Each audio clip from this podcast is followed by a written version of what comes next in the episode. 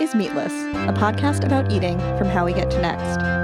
I'm Alicia Kennedy, a food and drink writer. I'll be having conversations with chefs, writers, and more about how their personal and political beliefs determine whether or not they eat meat. The show asks the question how do identity, culture, economics, and history affect a diet?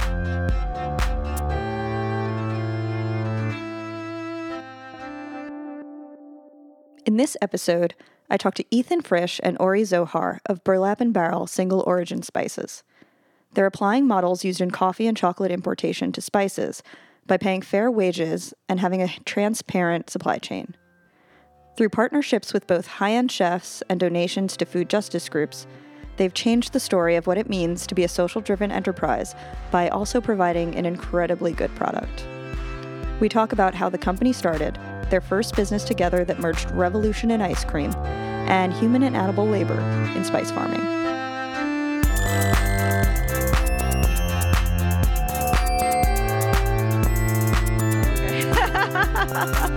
so, hi, Ethan and Ori. Thank you so much for being here. Thanks for having us. Uh, so, did you cooked last night? I, I did. I cooked. Uh, well, okay. So here's the story. Okay, great. I was theoretically going to cook last night. I was for an event at Huertas uh, in the East Village, and they do these monthly takeovers with other chefs.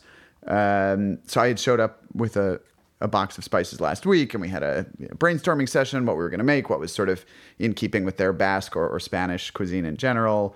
Uh, and then I showed up for the event yesterday, and everything was already done. Really? So I got credit for cooking without actually having to cook. I don't know. It was it was funny. I uh, they they let me slice some scallops. I think, but it, it, it was more of like a oh, wow. a pity jet. Like fine, slice some scallops. And leave us Say you had part of this. um, right, exactly. But it was it's always cool to see what what uh, very accomplished chefs do with ingredients that they've never worked with before. So to to give them a box of spices, some of which they've seen, some of which are different versions than what they've seen before, and some of which they had never seen before. Right. And then let them play around. That's always fun. What were the spices?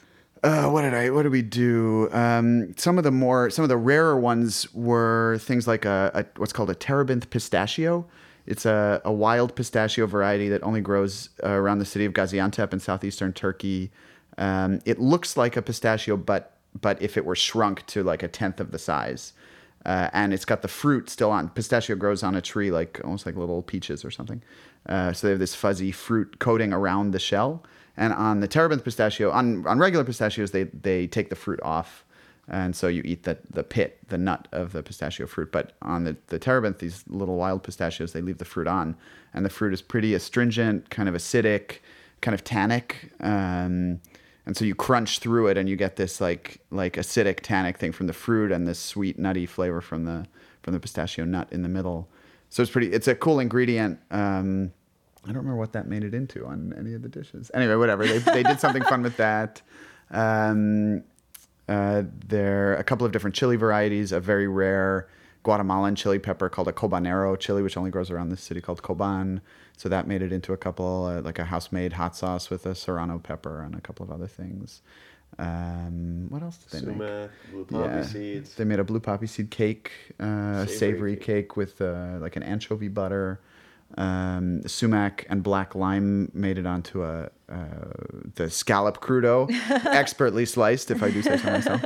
Um, yeah, it was a it was a great meal, and the cocktails they do some really spectacular Oh, cocktails. it's a saffron cocktail. They had a saffron margarita. They did a cumin uh, old fashioned, which was really good, with a fig bourbon, fig infused And a bourbon. fennel Wow. sidecar. Yeah, yeah, some cool stuff. No, was that great. sounds really good. Yeah. So, can each of you tell me about where you grew up and what you ate? So this is Ori. Um, uh, I was born in Tel Aviv in Israel. Uh, when I was five, uh, the family moved to Baltimore, and so that was uh, that was definitely a change where we moved to Baltimore and didn't really speak English that well and tried to figure stuff out. And there were a lot of funny mistakes and things like that that a bunch of non-native, like non-Americans, were coming in trying to figure things out without really having the skill set to do so. Um, but uh, grew up in Israel and kind of got introduced to kind of Mediterranean, Middle Eastern cuisine. Um, when I came to Baltimore, my parents just kept cooking what they knew. Um, and so we our meals were funny where we'd have the salad at the end of the meal instead of a dessert, which was a light way to end the meal. We ate primarily vegetables. We ate fish every once in a while, and and even more rarely we would eat meat. Um, and my dad is a marine biologist, and so whatever was going on there with the marine biology, was working on sustainable marine aquaculture, and whatever kind of came out of all those experiments of growing fish to market size would then come home to the plate. So um, often Mediterranean fish, uh, uh, often crabs, oysters, things like that.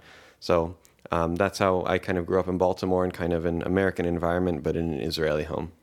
And was not eating meat a conscious choice there, or? I think that for for the way that my parents grew up, and also they were both born in Israel, and I think the way that they grew up, meat was kind of an accent, Right. not not necessarily the primary focus. And so for us, it was much more so as a veggie forward, and kind of like I like to think about the way that um, Al's Place in San Francisco thinks about meat, where they're like all of our main dishes are all vegetarian. You can add meat to them if you want. The the meats are the sides, you know, Right, that you right, can then throw in there if you need, but it's not really the main focus of the meal. Totally. Um, I grew up on the Upper West Side of Manhattan. Uh, my father did all of the cooking growing up. My mother doesn't cook at all um, by choice, proudly. uh, and uh, yeah, so I don't know. He he has a, a repertoire, a fair amount of meat, a fair amount of other things. Uh, generally, pretty health conscious, and I don't know some like Jewish standards. Tzimmes, which is a, I don't know, like a, a stewed uh, fruit and root vegetable mushy thing that comes out of the oven. Uh, What kind of fruit? Often like dried apricots or prunes, uh, raisins. It's sort of a, a sweet, savory uh, stew. I think probably with like Shabbat tr- roots or something, something you could like let sit for hours. Um, and uh, yeah, I mean, also just growing up in New York City and going to public school, and uh, you have access to so much interesting food and the cultures behind it. Um, and so, I don't know. I, I'm sure uh, eating whatever I could get my hands on, and and trying all of the the diversity of food that Manhattan has to offer. So. Totally. So, what was the road that led to both of you uh, working together, both initially and and again now with the Spice Company? We, we just can't get enough of each other. uh, mostly we just bicker like an old married couple. I think is the is the dynamic. We uh, yeah. um, I we've been friends for about ten years. I was working in kitchens. I think when we Yeah. first became friends, and and I like cooking and. Or he likes eating. Is that fair? to Yeah, he was putting together these amazingly complex meals out of his like small Chinatown apartment with ingredients that were all kind of gathered from around there. Some of which I was aware of what they were, and some of which were brand new to me. And so every time he cooked, I was like, I need a seat at this table whenever these dinners happen. and the restaurant I was working at at the time, um, I was the pastry chef, and so I was I was always there later than anybody else, and often there would be a lull between the you know savory food was done, but a couple of tables were lingering, and we were waiting for them to order dessert, and so I'd hang out at the bar waiting for the the tables to order, and friends would come join me, and so I think there was one night in particular, Ori came to hang out. We were waiting for a couple of tables to order dessert, and then they did, and so we went back down into the kitchen, but we'd been drinking for a little while at that point, and so we threw a steak on the grill for Yeah. ourselves. I, I shouldn't talk about this on a, That was like a on steak vegetarian podcast, uh, but it was a beautiful. I think it was a ribeye. Or it was a T-bone. uh, Anyway, whatever. It was some. It was a beautiful, beautiful steak, and uh, we had this great meal in the kitchen with one of the other cooks. Um, Yeah, I don't know. I feel like that for me, it- looking back, was like a, a, a turning point in the friendship. We were like, all right, we're we're both up for eating steak at midnight in a restaurant kitchen, um, and then then our first that restaurant closed, and and I'd been making a lot of ice cream as the pastry chef there, and um, wanted to keep doing it. I I had found ice cream to be a really interesting canvas for all kinds of other flavors. Um, it's basically anything you can infuse either into into water or into fat because ice cream base is both. You can turn into an ice cream flavor. So uh, while I was there, I was doing kind of tamer things that we still had to be able to sell them. Uh, but as soon as Oh, that was your- that was the limit that you well, had to the be able chef to the sell chef was like, "We're not. No one's going to buy." it." I don't know. I was doing uh, things like Earl Grey ice cream, and I made an avocado ice cream, and I'm trying. to That's so tame now. I know, right? well, but then we went. So then the restaurant closed, and I was like, I got to keep making ice cream. Ori, let's start an ice cream company. So I had also done some work with the Street Vendors Project, which is a street vendor advocacy organization, like a, a union for street vendors, and they had a cart, an ice cream cart, in a closet in their office. Uh, and so we borrowed the cart, and initially in my Chinatown apartment, but then later in a rented restaurant kitchen, uh, we started making ice cream of various crazy flavors. Um, and all inspired by the, the company was called Guerrilla Ice Cream. All the flavors were inspired by revolutions and political movements, and we donated all the profits to the Street Vendors Project. So there was a sort of an activist and a, a social mission to it, uh, which worked in some respects and didn't work in others, which we can get into. But um, uh, but was definitely fun and, and gave us a chance to to work together on a project that just because of the weather in New York had a uh, you can't sell ice cream from a cart after September. So like we knew this was either gonna, you know, we were gonna do this for a little while and then it was gonna end. Um, and so I don't know, people weren't talking about pop-ups in 2010, but Right. it, it, uh, in retrospect, I think that's probably the most accurate way to describe it. Yeah, and it was at the Hester Street Fair where we were every Saturday or every Sunday sometimes, and um, I think for us that was really a a great way to kind of test out like how do we work together? How can we tell a story? How can we take something that's as ubiquitous as ice cream in New York City during the summer and kind of have our own angle to it? Um, and also figure out like what things don't work and what things were completely unsustainable and what things like oh my god if we did this for another four months and another we would would have just kind of totally burnt us out and so we, we got that a really really interesting and crazy four month experience um, that really I think laid the foundation for this business in terms of how we work together and, and how we communicate and what we actually wanted to build. Right, right, right. So, what were some of the flavors? Oh, uh, you want the, the vegan flavors or the non-vegan flavors? Everything is Uh, fine. The most non-vegan flavor was a roast duck ice Wow. cream, where there was a uh, there was a Cantonese restaurant in Chinatown that did really good roast ducks, and so I went and bought a couple of roast ducks and and took them apart. So put the bones into a an ice cream base, milk and cream, with Chinese five spice, the five spices that make up Chinese five spice, which are fairly sweet. It's star anise and cinnamon and fennel and ginger, um, and and Sichuan peppercorns, which which can be really citrusy and, and light.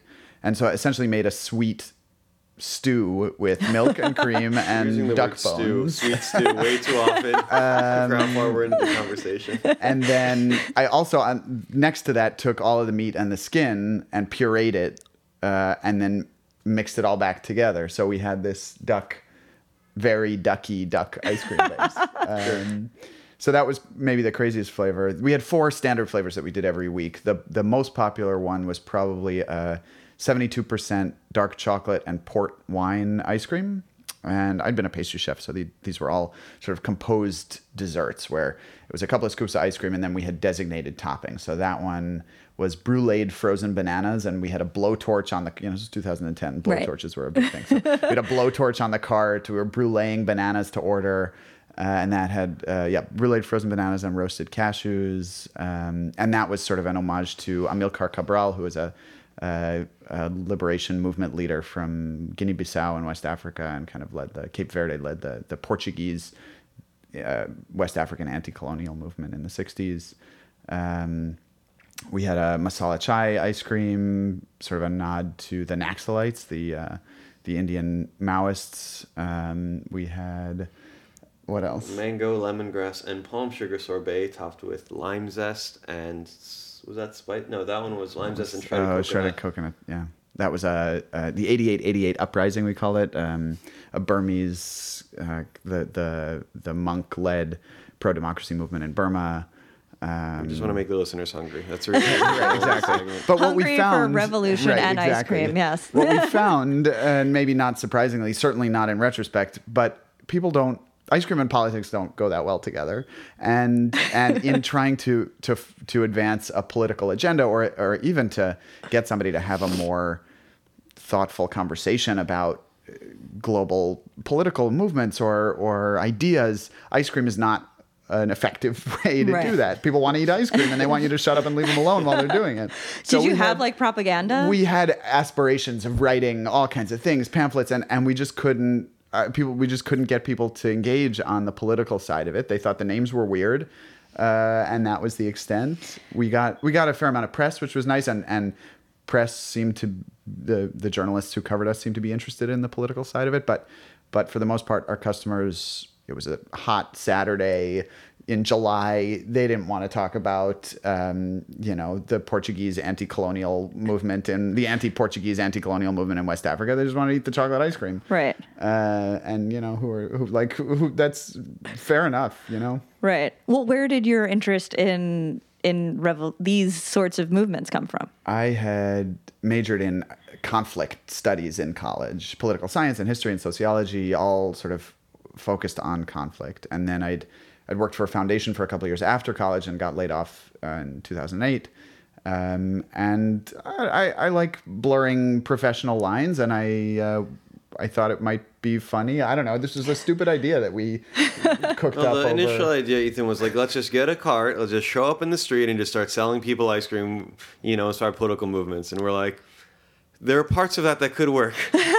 and luckily, the ice cream was exceptional. And Right. luckily, the flavors were based off of kind of flavors that people were familiar with, maybe not necessarily in the form of ice cream.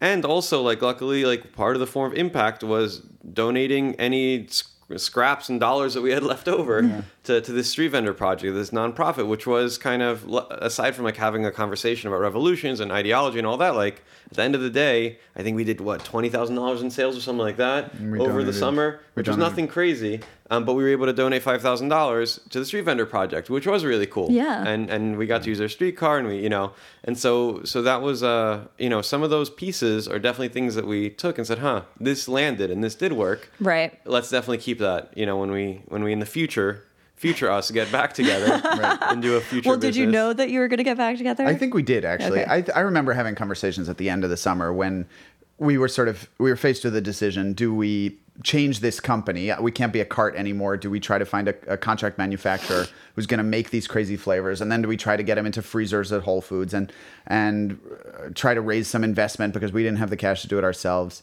And and we we talked about that and decided not to do that. But I, I remember having pretty a pretty clear agreement that there we would look for ways to work together in the future. Uh, and and we did. I don't Yeah. know, we we went our separate ways. Then I went to grad school for international conflict and development. Um, and Ori went to the dentist and got several ca- had several cavities. I had three a- cavities. from Like a it's a routine eating ice cream. cleaning. The dentist was like, "What have you done? Oh my god! why, why, why are you like this?" And and I decided to lay off the ice cream for a little bit. Um, and and kind of after all of that, I was like, "Oh my god, this startup was so interesting and, and intense in a way that like for me work had never been." Right. But but that was really nice and that was exciting to kind of throw yourself wholly into something like this. Um, in a way that, that working in advertising did not bring out of me. Um, and so I started looking for what the next thing for me would be. And while Ethan went to grad school and, and eventually started doing some international aid work, which he can talk more about, um, I met these two guys were starting a mortgage business in Switzerland, which is totally, you know. Yeah, yeah. And like in our balance, even in the ice cream business, Ethan was making all the flavors. I was helping slash trying to not get in the way in the kitchen. But mostly my my background and expertise was around kind of some a bit of a generalist around business operations, around pricing, you know, just the things that that can kind of help like the product has to be exceptional but like beyond that we also had to figure out how we were turning this into a business and what the margins looked like and all that Right. Ori has always been the, the brains of the operation. In case that wasn't in case Well, that Ori, wasn't what, clear. What were you doing uh, before? So, out of, so as an undergrad, I'd studied at University of Maryland, and then afterwards, I, I had moved to New York, and I was like, I want to do something entrepreneurial. I had a bunch of little projects as an undergrad, um, but none of them really like turned into a meaningful business opportunity. Um, but again, good good experience, and I think in, in general in entrepreneurship, like having just basically having like more sets, like more exercises, is, Right. is generally a good thing because you'll get you'll learn a lot along the way, and and by the time you get to the thing that takes off, Right. you know, it, ta- it takes it takes a fair amount of learning and, and trial and error to get there. Oh, absolutely. But um, I was so I was like, I want to get a, a, a set of expertise around this. And what I did is I went into the advertising world. I'd studied marketing as an undergrad, and I did about six years uh, working in advertising, in, in communication strategy, in business development, in in account management, all kinds of different sides of it. Where I'd work for between a year and two years in each of these roles and say, I think I get it enough. There's more to learn for sure, but I think I get enough. And then I would jump to the next thing and just learn a different part of the kind of advertising, marketing, communications world. And part of that was also we were doing uh, Guerrilla Ice Cream together while I was still working in the advertising world. Ethan was doing it full time. I was doing nights and weekends and any other moment that I had to spare. Right. And kind of with that, that was for me like a kind of verification of saying, cool. I've learned enough. Now, time to start focusing on the entrepreneurial path versus the like big corporate or you know professional path in that direction. Right, totally. And it's actually obviously people can't see you, but it is funny that you're like more creative, the creative side and the business side because you look very much you embody that. I look creative, or, or he looks business-like. Well, it's like one's in a t-shirt and one's in a sweater, and it's just like. Or he is, however, I have to point out, wearing huh. on today after Hanukkah has ended, wearing Hanukkah-themed socks. I do. I love the festive socks. I yes. don't get to rock them that often, so hey, we're now Hanukkah adjacent, and I feel like that's still okay. Oh, yes. So okay, so after all the ice cream and you guys go your separate ways a little bit, how does Burlap and Barrel begin? Uh, I started smuggling spices back from Afghanistan in a duffel bag. okay. the short answer. So how did you end up in Afghanistan? I so after I went to grad school in London for international development and then moved to Afghanistan, moved to Kabul to work for a big nonprofit called the Aga Khan Foundation. Um, and I was working on a, a rural infrastructure and local governance support project. So we were working with governing councils in very remote areas of the northeast of the country um, and then helping those councils go through a training process and and prioritize certain infrastructure projects that we would then construct in their communities. So they would choose we want to build a, a, school here and a bridge here. They had a budget to work with, and then we would manage the construction process of those. So I spent a lot of time traveling through the northeast of the country, the Hindu Kush mountain range, uh, and particularly spent a, a, bunch of time in a province called Badakhshan. Um, and you know, driving for hours up a dry riverbed to visit this little village where we were building a school or building a, a road of some kind. Um, so I wound up eating a lot on the road, either in people's homes or, or little kind of roadside restaurants. Um, and that province of Afghanistan in particular is famous for this wild cumin variety that grows there. As far as we've been able to tell, it's a hybrid, uh, a natural hybrid of a Persian cumin and caraway seeds that somehow made it into those mountains. Um, and I, I, you know, having been a former chef, uh, I, I, I'm always looking for interesting new ingredients that I haven't worked with before, and and that really stood out. And so I would bring home suitcases full of cumin and saffron, which grows really well in the west of Afghanistan, and then honey and dried fruit and nuts and, and really any ingredients I could find there that, that I had just not found here or, or had not found anything like them here. Um, and through that process, and especially sharing it with foodie friends or restaurant industry friends in New York on my trips home, it became clear that there was uh, there were groups of people growing really interesting ingredients around the world who had no means to export them, didn't have access to the international trade routes or, the way that, that exports work. Um, and there were people in New York and, and presumably other cities who were really excited about those new ingredients that they had never worked with before. Um, and it took a long time to go from that realization, which probably happened sometime in 2012 or 2013, to starting the company, which which we launched in the early 2017. Um, but that was kind of the the genesis of it. I went from Afghanistan. I was I lived in Afghanistan about two and a half years, and then moved to the Middle East and worked on the Jordanian Syrian border, and was uh, again bringing home zatar and uh, pickled eggplant stuffed with walnuts and um, uh, yeah, incredible almonds and olive oil, um, and uh, yeah, the this idea that um, if I, th- I think what I, I realized in Jordan related to this idea was that uh, if if there was a system that worked in Afghanistan, there was likely going to be a similar system that would work in other places, mm-hmm. finding small producers, growing interesting things, buying their products and, and bringing them to the U.S. Um, you know, this is not a it's not a particularly original business model. This is pretty much the oldest business model right. in existence, right? Getting something in a place where it grows well, taking it to a place where it doesn't grow well, uh, but but to do it in a way that um, that was consistent with my values and consistent with I think the direction that that food food was moving in general in terms of knowing where things come from, appreciating complexity in in varietals, whether it's coffee or chocolate or vegetables or, or whatever it is, uh, wine obviously, um, and extending that to a new category of, of ingredients, one that that those values had not been applied to before. Right, and then when did Ori come into the fold. So I was begging Ori to do this from the beginning. He was like, "This is never going to work. It's not going to." No, I'm. I'm no, I was supportive. Yeah, yeah, I was. I was like, "Yeah, let's find." Like we talked about this in 2010 about what, what what our next kind of collaboration, our next project would be.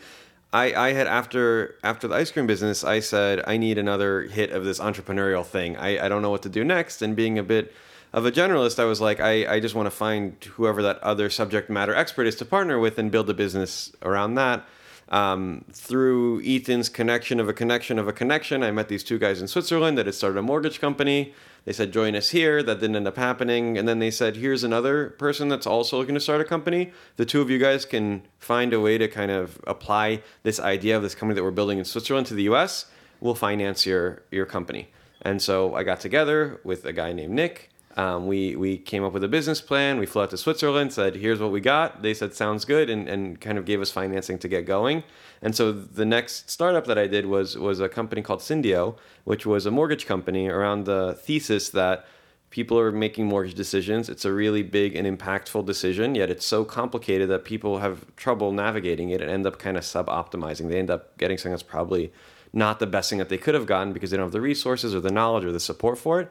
So we created a company that worked with 45 different lenders. You came to us and we would shop you in an unbiased way because most people in the mortgage industry get paid by the size of your loan, which pushes them to get you the largest loan. So we kind of took that out of it and decided to do a kind of a high tech, unbiased company that worked across a bunch of different lenders. So you'd come to us and we would guide you through the whole process all the way through you having your home loan.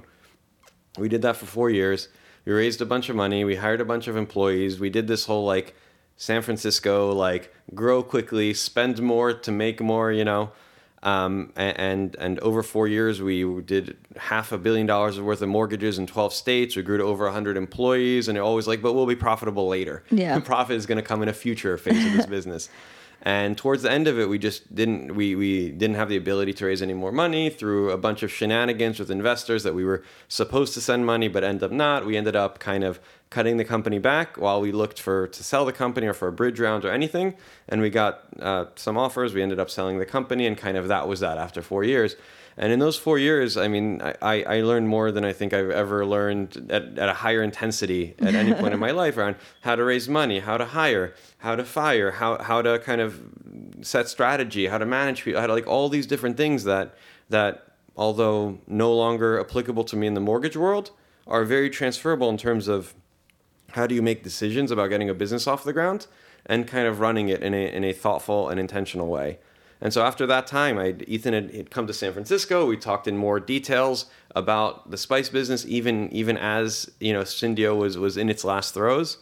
Um, we uh, we actually we went for a walk through the mission on that trip to San Francisco and went into Bi-Rite, which is a, a kind of an iconic San Francisco yeah. grocery store, and had a conversation in Bi-Rite about how wouldn't it be cool if we could get a product that would be on the shelf here. And as of what like two a month and a half ago, yeah. our spices are in Bi-Rite. So it's we did a we spent a day doing demos in the two Bi-Rite locations. So it was this nice like totally. full circle we're we're, we're now we're done. yeah, now we're done. We can we can pack it up and go home. But but it, I mean, it really does feel in a lot of ways like plans that we made knowing essentially nothing about mm-hmm. anything about how the business was going to run, about what kinds of products, about what the packaging was going to look like. Nothing that that there's been enough vision and shared vision that that we've been able to to move pretty consistently in in the same direction.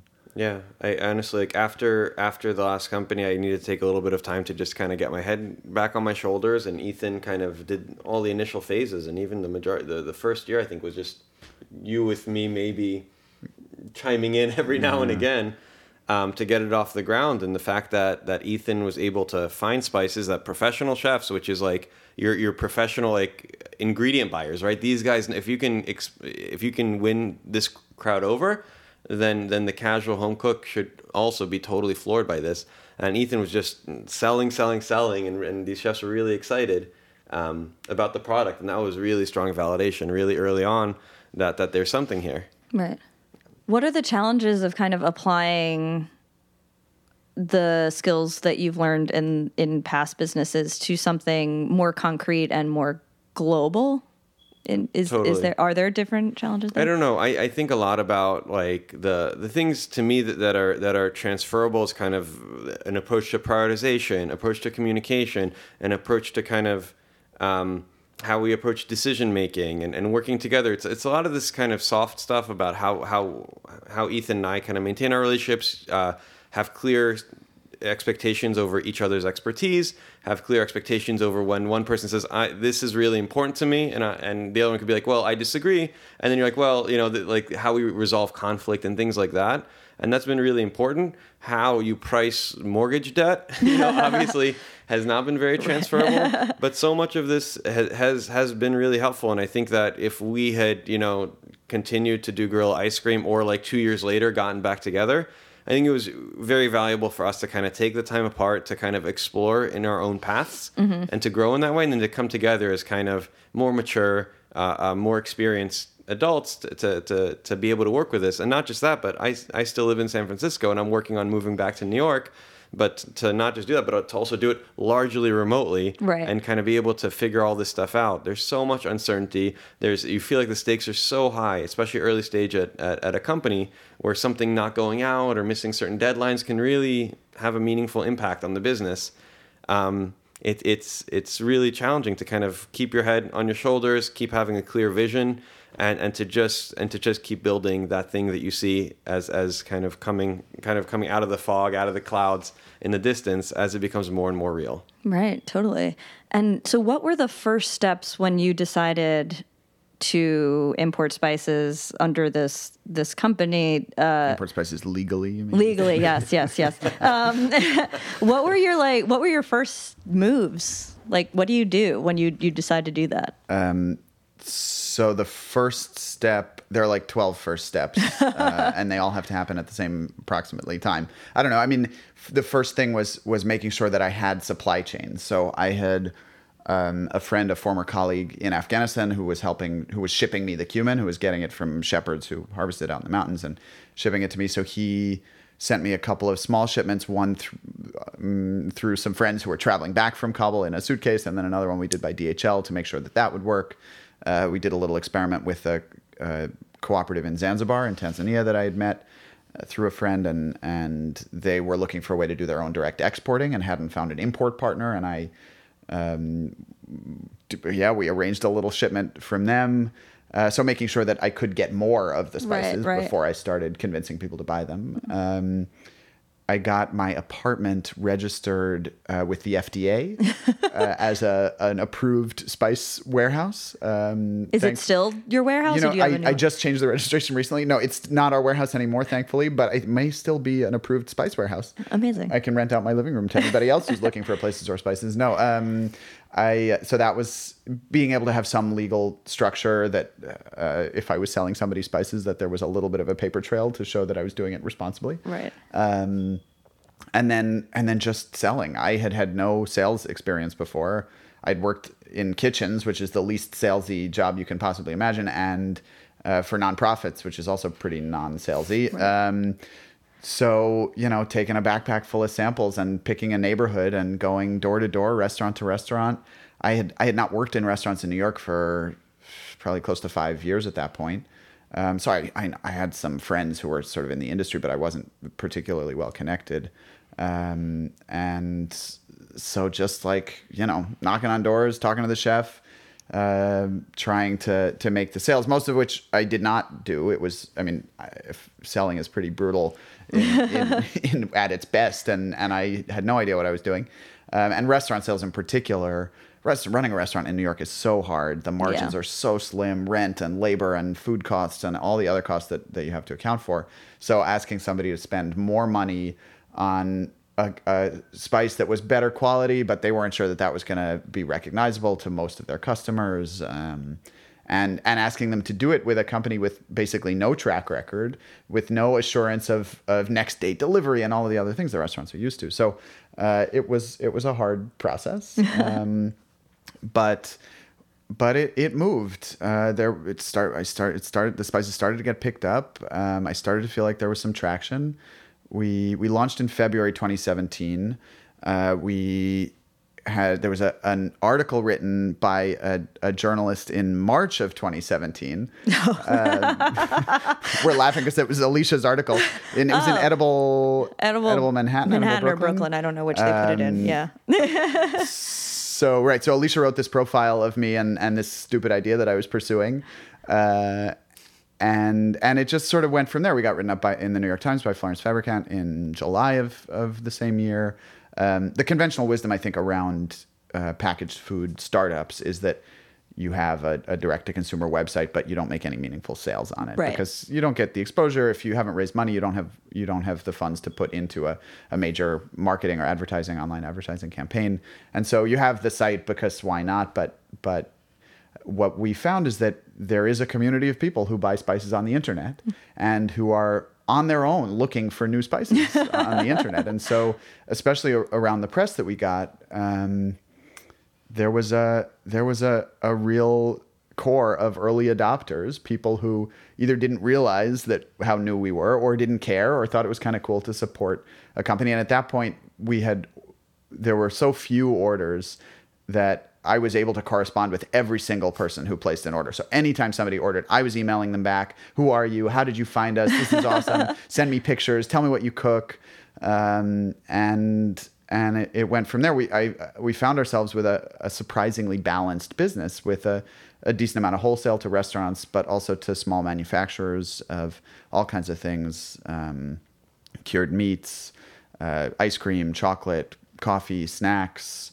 Uh, craft breweries, um, natural cosmetics. That's been a funny. Oh, angle wow. that- that we weren't expecting. And on top of that, a, a solid direct to consumer uh, business where people come back and people want to know what's new and and we can do limited run products uh, and and there's a, a real excitement around spices as a, a specialty ingredient versions or varieties that people have not cooked with before. Right. Are there trends in spices? Oh yes, for sure. I th- well, actually, I, sh- I should say I think there are trends in food in general that Right. Mm-hmm. are reflected in spices because they're often sort of the most iconic ingredient in a cuisine. Right. Uh, so like the the the new passion for Middle Eastern flavors, auto, the Ottolenghi effect is what I call it. Yeah, but, yeah. Uh, um, right, things like sumac and Aleppo or silk chili, um, pomegranate. Um, yeah, those kinds of flavors. Urfa chili, which is a, a fermented chili Yeah, from been big. southeastern Turkey, Yeah. has, has been big, right? Um, and sort of accidentally, we wound up having spi- those spices. We sourced from a group of farms in Turkey. We sourced from a group of farms in Egypt. Um, so we, we get Middle Eastern spices from the Middle East, and, and having made pretty intentional choices about what spices we're sourcing and, and where we're sp- sourcing them from, Mm-hmm. uh, we were able, we continue to be able to tap into that trend. Um, but I also want to push people in other directions. Yeah. I want them to to taste things that may not fit perfectly into a recipe book or um, we've we've had a lot of conversations Ori and I about how to get people to cook more creatively. It's using spices shouldn't be you know one teaspoon of this and two teaspoons of that and following an exact Right. recipe. It should be like you like making pasta, put cardamom in your pasta sauce and see what happens. Yeah, yeah, yeah. Um, if you like, you know, uh, there's just so much flexibility using spices, and the stakes are so low.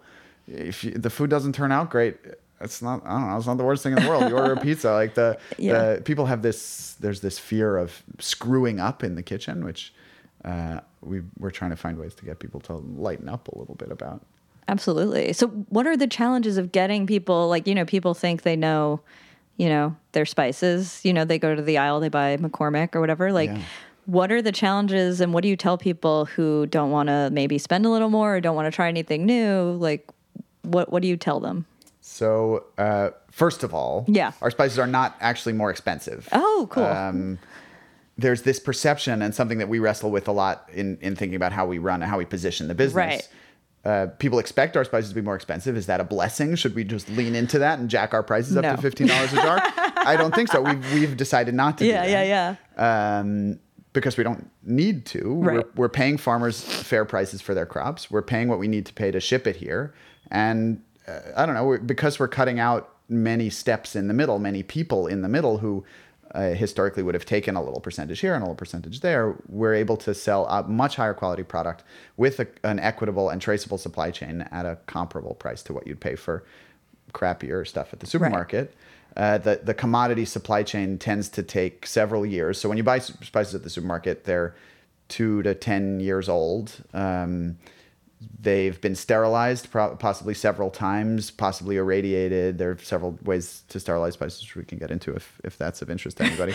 might be too wonky. Um, but uh, they've been sitting in warehouses. You don't know where. You don't really know the condition of the warehouses. They're in often in glass jars where they're not well protected from light and heat. Um, they're just old. They're just Right. old. So supermarket spices, I don't know, people people ask us a lot like how long should I store my spices or how do I know when I'm buying spices at the supermarket what are good spices? There are no good spices at the supermarket. They're all stale.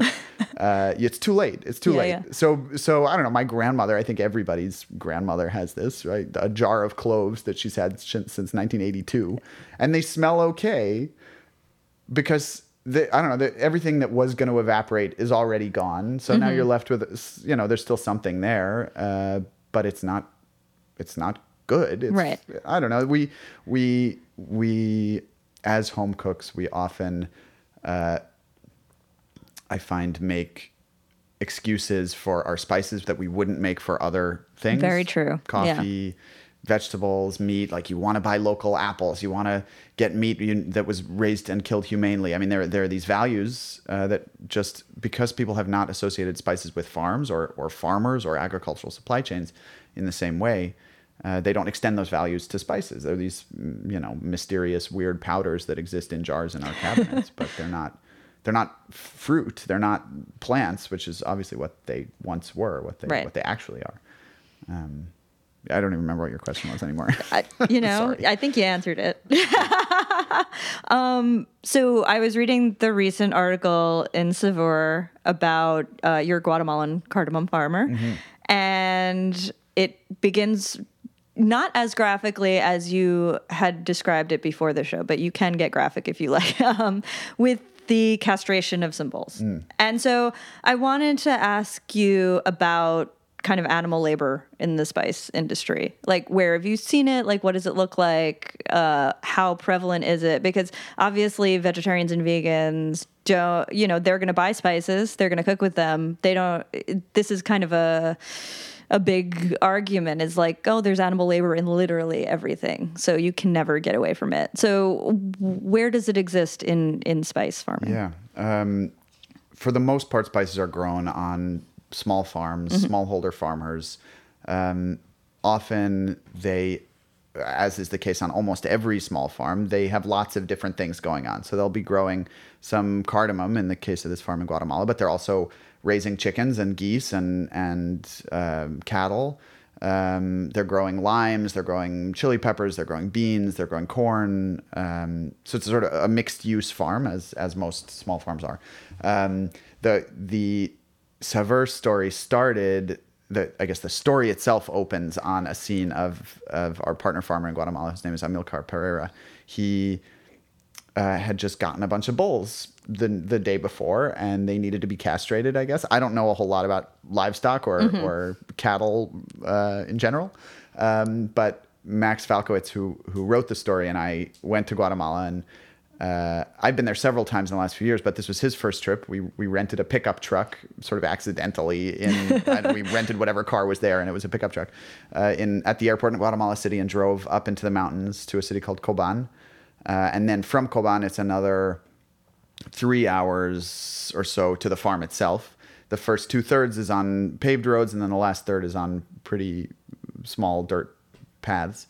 Um, and uh, we we wound up driving in with this truckload of cows that Amilcar had acquired or purchased. Uh, the this this the origin of the cows was unclear, but they were on their way to the farm, uh, and they needed to be castrated. So we woke up the next morning to a bunch of the guys who work on the farm castrating the bulls one by one, which um, not to get too graphic, but involved. I had never seen this before, but involved a bunch of guys basically lassoing and then tackling a young bull.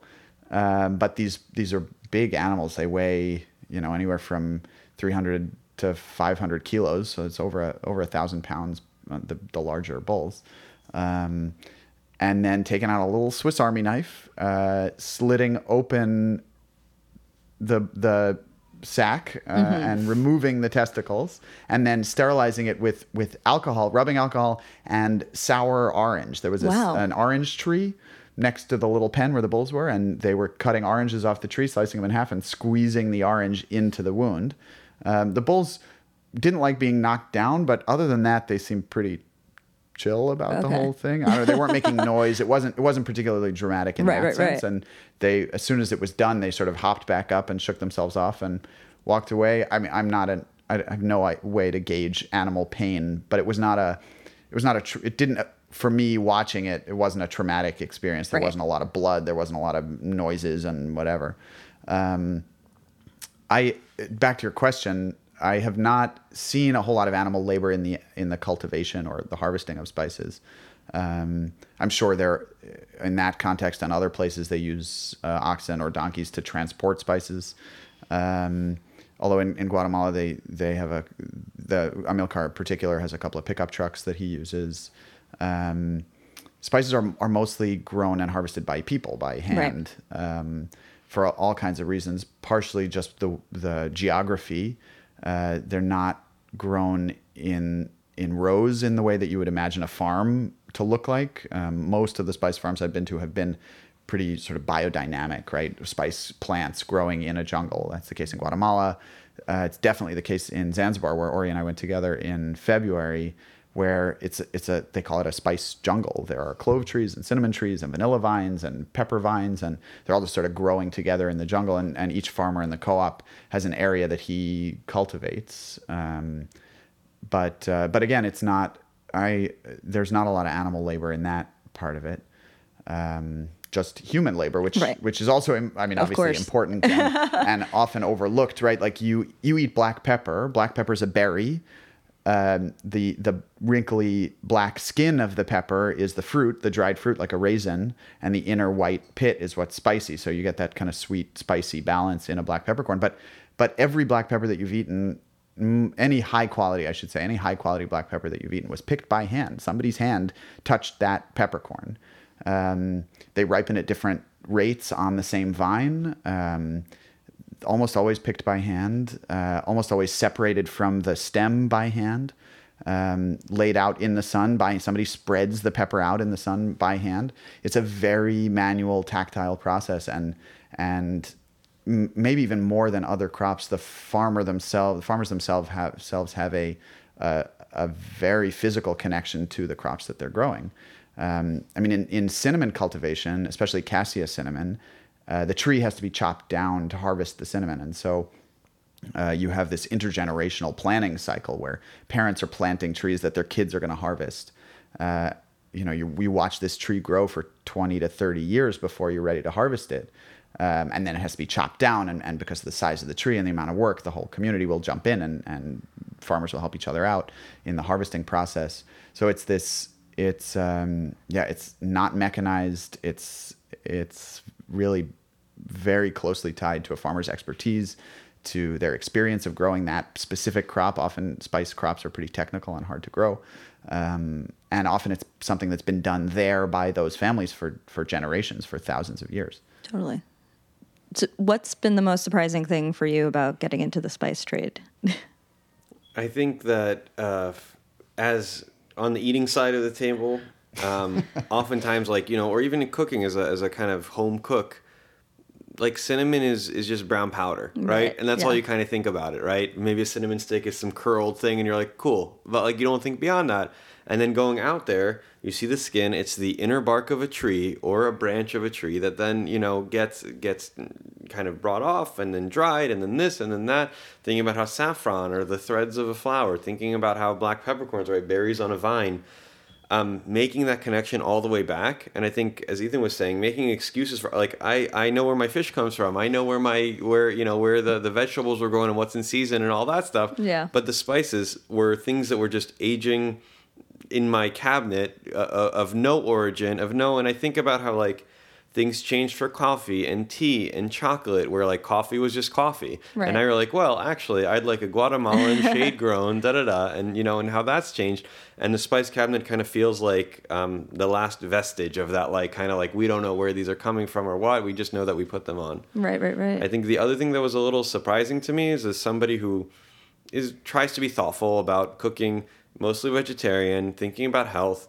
I was still using seasonings that were primarily salt used with spices that ha- were primarily devoid of, of flavor, of you know all these things that again just kept making excuses for all this stuff and saying, yeah, it's it's the other ingredients that are going to bring the flavor and the quality, and, and then I throw salt and pepper on it, um, and just the thought of of kind of I don't know, being a little more thoughtful about cooking and spices as being kind of a secret ingredient for imparting amazing flavor without fat or salt necessarily adding to the food is, is a really cool tool that I now have in my belt Yeah. that, that a few years ago wasn't really on the map for me. Mm-hmm. And I think the last one is, as Ethan was saying, like, it's so like like manual labor intensive to grow and harvest and process these spices. And so often seeing farmers tending to things that truly are wild jungles and didn't feel like like you know like you walk in and there's like a row of crops and this is and you go from one to one like it's you know the same way that like if you go to see where like how wine is grown and cultivated it's super organized it's super clean it's you know there's a real process there. This was there were you know black peppercorn vines growing off of cinnamon trees and like you know it was just a really cool to see that and it just felt so much more real, so much more personal, um, and the ability to tell that story about the ingredients as as the as the buyer to be like, oh, I know where this came from. I know who did this. I know how it was harvested. I know why it was this way. I know the the the kind of context in which it grew and and the recipes in which it was kind of deployed. Um, that makes the item itself much more valuable, much more meaningful, and the fact that it's also uh, of like a, a significantly higher quality is just is just then kind of the the proof is in the the the quality of the product where maybe you've had like you know we've all had an apple that you're like this vaguely tastes of apple. And then you go somewhere else and you're something that was recently harvested and local and grown the way it should have been grown and all that and you're like now this isn't all right so the same way where where often i think what people are familiar with is they're familiar with what cloves should taste like. Right. and they're familiar with you know many of these spices but but in a vague sense. And i think when they have these it's the, the i think the story gets people to kind of pay attention and say hmm I, I had never thought about where cinnamon comes from. And then you open that jar and you smell it and you taste it and you're like oh okay that all makes sense now. And that's been a really cool experience to go through. That's someone that spices just weren't a big component of my cooking and now everything has like you know three or four spices that are sprinkled on and, and involved in some way Oh, amazing. So, um, you also kind of stay true to those initial values that you had with the ice cream Yeah. company.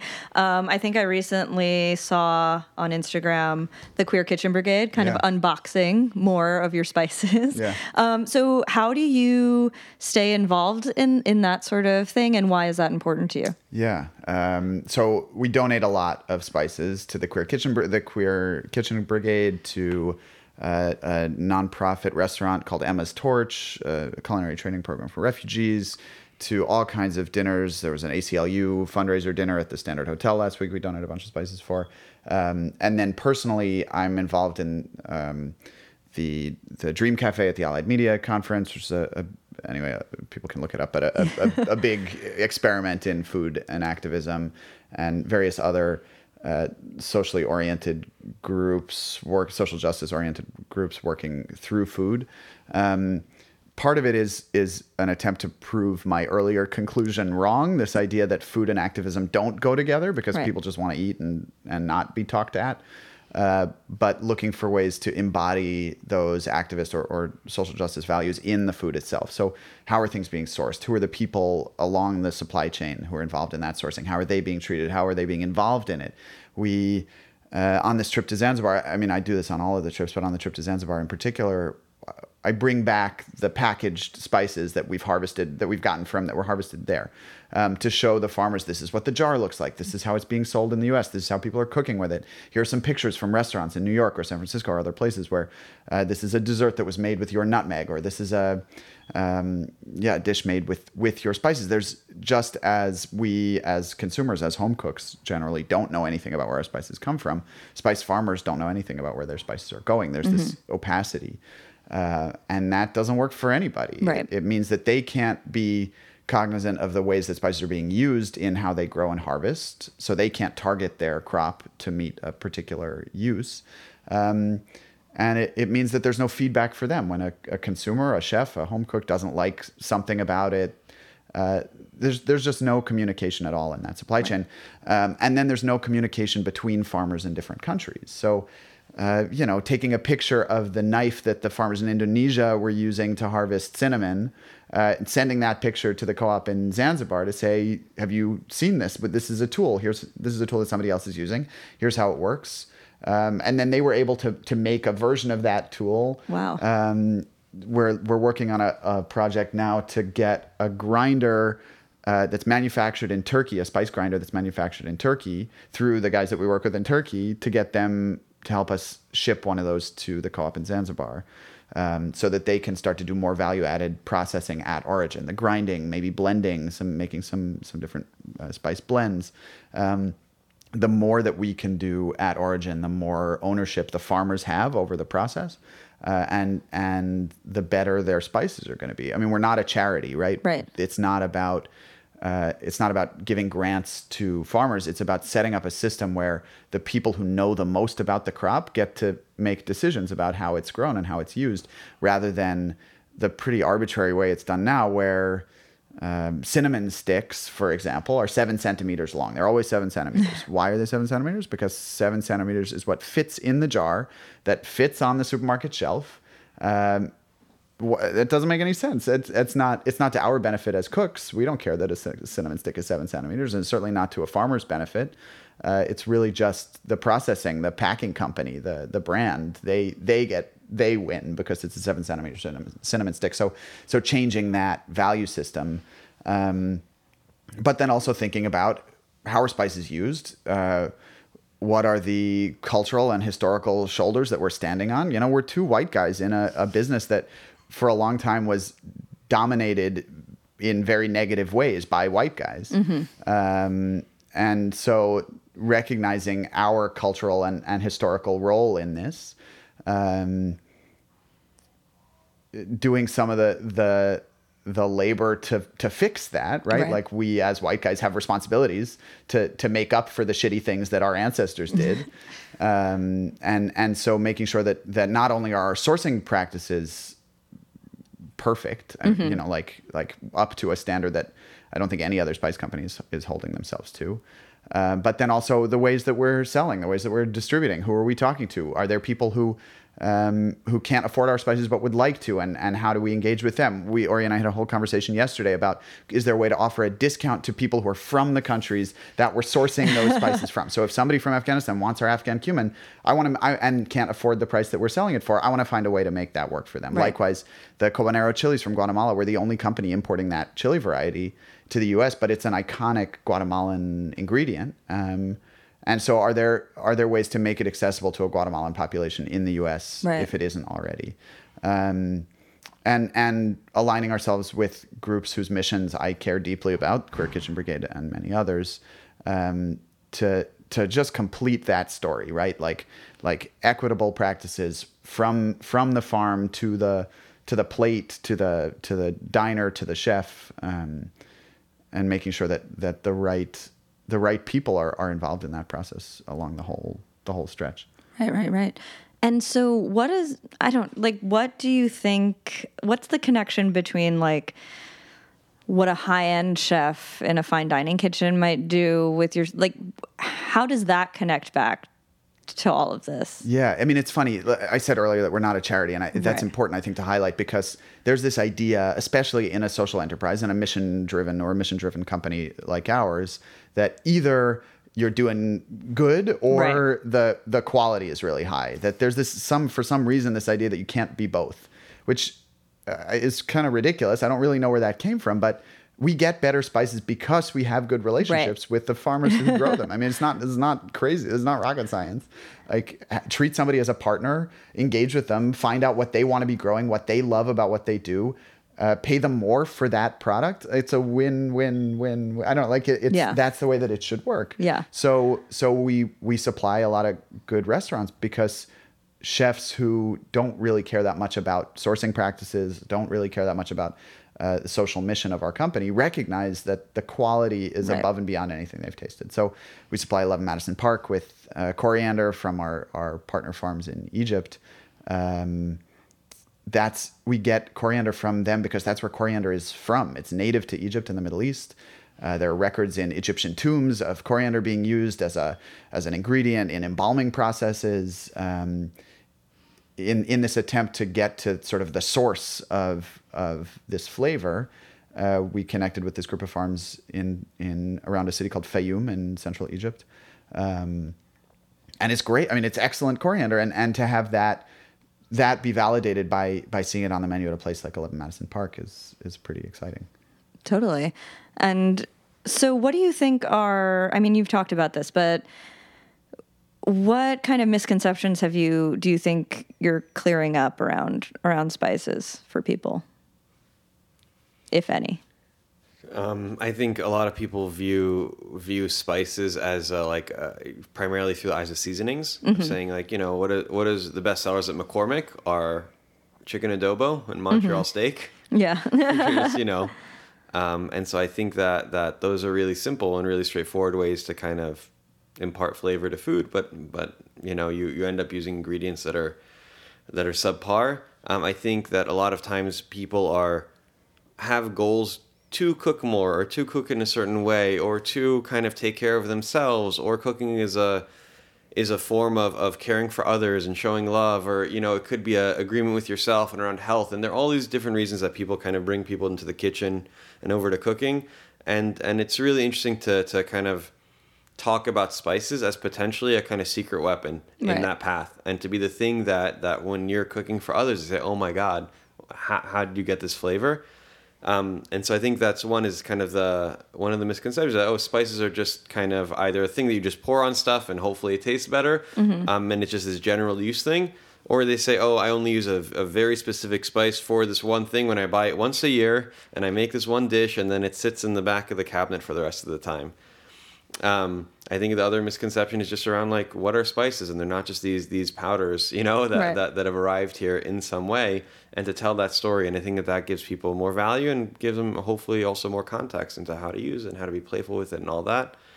Um, I think there's also, uh, I mean, back to your earlier question. Also, there's a there's this default Orientalist narrative around spices. This like exoticization that they come from, you know, dusky places. You know, like this Yeah. this crazy sense that um, the people who the the cuisines that spices are n- indigenous to, if if there are cuisines that spices are indigenous to, it's another conversation. Um, uh, that that somehow they're inaccessible, uh, that that they're they're hard to understand, that uh, you can't cook flexibly with them, you can't cook creatively with them, um, and trying to break that notion up a little bit for for cooks who have not had a whole lot of experience cooking with spices.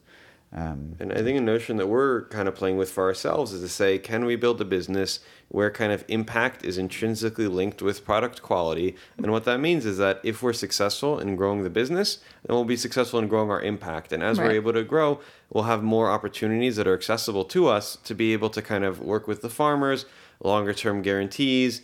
Um, um, potentially, if if as we were talking about the grinder, like how do we get a grinder to Zanzibar so they don't have to send it to a third party, or they don't have to, you know, how do we keep more of that as value added at source? And that's kind of our little experiment with this business is can we kind of build a business that that has these two parts of it intrinsically linked together, and then what does that look like as we grow and have the ability to have more and more influence? So far, we're just we're wrapping up our second year so much of this is around like year one was like how do we get spices into the country that doesn't involve ethan's living room or Ethan's duffel bag. ethan's duffel bag um, and kind of building that supply chain Right. um, and then year two has been a lot about like saying well now that we're doing this how do we build kind of the business systems around this like both like accounting pricing finance like just how do we think about all this stuff that turns us into a business that we can then kind of repeat and scale and grow and and, and now in, in kind of going to year three, we have some bigger players that are coming and talking to us. You know, Williams Sonoma saying, "Hey, what are you guys up to?" Ooh. Which is really cool. You Yeah. know, and so now we have the ability to to kind of have this conversation on a larger scale. And the first two years have been a lot of me and Ethan having these conversations, saying, "What? Let's assume that someday we'll get." the stage like let's say we'll get a chance to have an impact what do we want that to be and what does that look like and also what how do we do it in a way that that we don't sell out and then we're like hey sorry guys like so the the commodity supply chain which is the vast vast majority of how spices kind of come into this country and what's accessible which is why the chefs are so excited about what we're bringing because we're going outside of that but the vast majority of it is optimizing for consistency and for availability and by what we're doing we price. know right and price Um, and for us, like like there are harvest dates to all these spices. They're not constantly grown. They're not constantly available. And so, how do we play that when when somebody's keeping space on a shelf for us, or when we have people that are cooking with it and ran out of it? We can be like, sorry, come back in six months when we have more. And so, we're trying to figure out how do we play that that that game and make sure that we have that we live up to the quality, the freshness, the the clarity in sourcing. But now we're not doing it for you know thousands of jars anymore. We're doing it for tens of thousands, or you know beyond that. How, how does that grow into that? And that's what we're gearing up for in, in year three of our business. Yeah.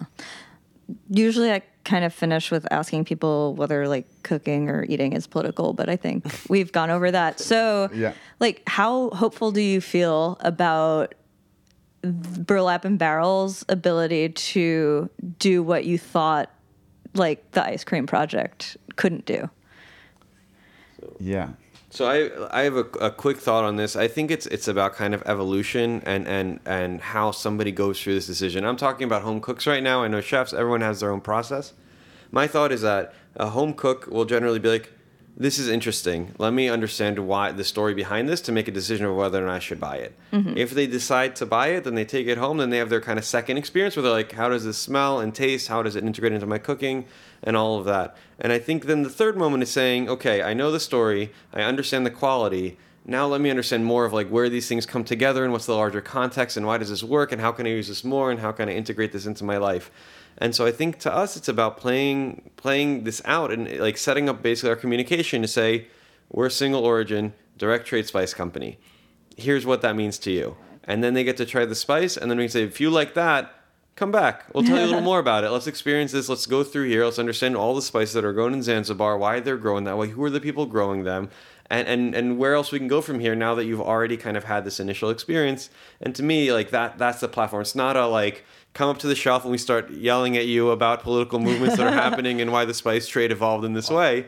Um, I think it's much more so about about kind of taking one step closer every single time and with every interaction, and us kind of let it like convincing you to to give give us your permission to kind of take you through that story and to kind of go deeper and deeper in it. And that's what we really love love about it. And that's what we're able to see, but that doesn't happen over a three month trajectory that happens over time and customers coming back and spending more time with our product we get the chance to do more and more of those things. And so to me i think that's that's the evolution of that kind of messaging and that ideology and that and that impact is kind of grows with the business. And what that means for us is that we need to think about this business almost like in a 10 year arc or you know a longer trajectory because that's a trajectory over which we can build a business that, that that's large enough and, and capable enough and, and has enough customers and has enough people that are kind of listening to and watching what we're doing to being able to really get a message across a meaningful way and, and not just us but also with our farmers. We I would love to be able to do multi-year agreements. I would love to kind of help figure out how do we support the farmers in building out their capabilities and cutting out the middlemen in the process to ensure that then we can have a a longer sustained relationship with them that supports their livelihood and supports our business and it's a kind of mutually beneficial relationship I think there's a a pretty risky narrative around food and politics, and Absolutely. especially around eating food and polit- food, eating food, uh, and having that be political. Where there's this idea that if you eat the food of a, another culture, another country, you're gonna automatically sympathize with the Oh, people God, behind yeah. it, which which is flawed in a lot of ways. Primarily because, like, what if you don't like the food from that country? Does that mean you don't like the people? I mean, Yeah. like, there's a, but also it's it's obviously as our president and many other people have demonstrated, it's possible to like the food from a country and, and be really pretty racist about the people who originated that Yeah. food, whose whose culture and cuisine have developed into whatever you're eating today. So um, trying to step away from this like eat people's food and Right. understand them narrative uh, and and more towards a like look at the supply chain. Look at where this comes from. There are pictures on our website of the farms that the farmers that we work with when I, when we travel to visit our, our partner farmers. We do a on instagram a portrait series of the farmers themselves uh, with little bios. Um, it's it's really about finding a way to make that connection more personal. Um, maybe you've never eaten Tanzanian food, but here's a picture of a Tanzanian farmer who grows amazing cinnamon, and you're going to eat the cinnamon that that he and his family have been growing for for generations. Um, literally, no pun intended, baking those ideas into into a product.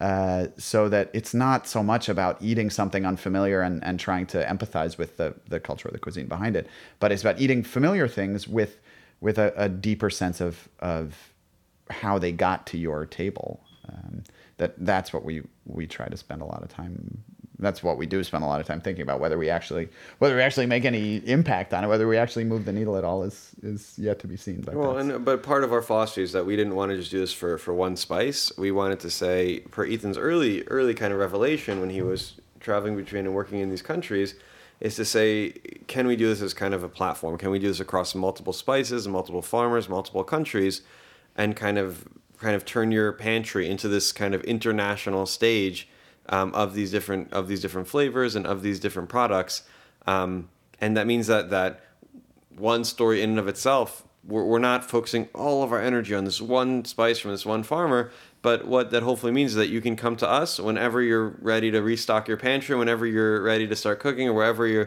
have some a friend that has a housewarming, whatever, and we can kind of get them started down that path. And it could be with one product, or it could be with eight products, or whatever it may be. And, and that's kind of the first step into into our world, and and we welcome you into that, and then you know hopefully we can build a relationship as as your spices deplete. Thank you guys so much. thanks for having us this is great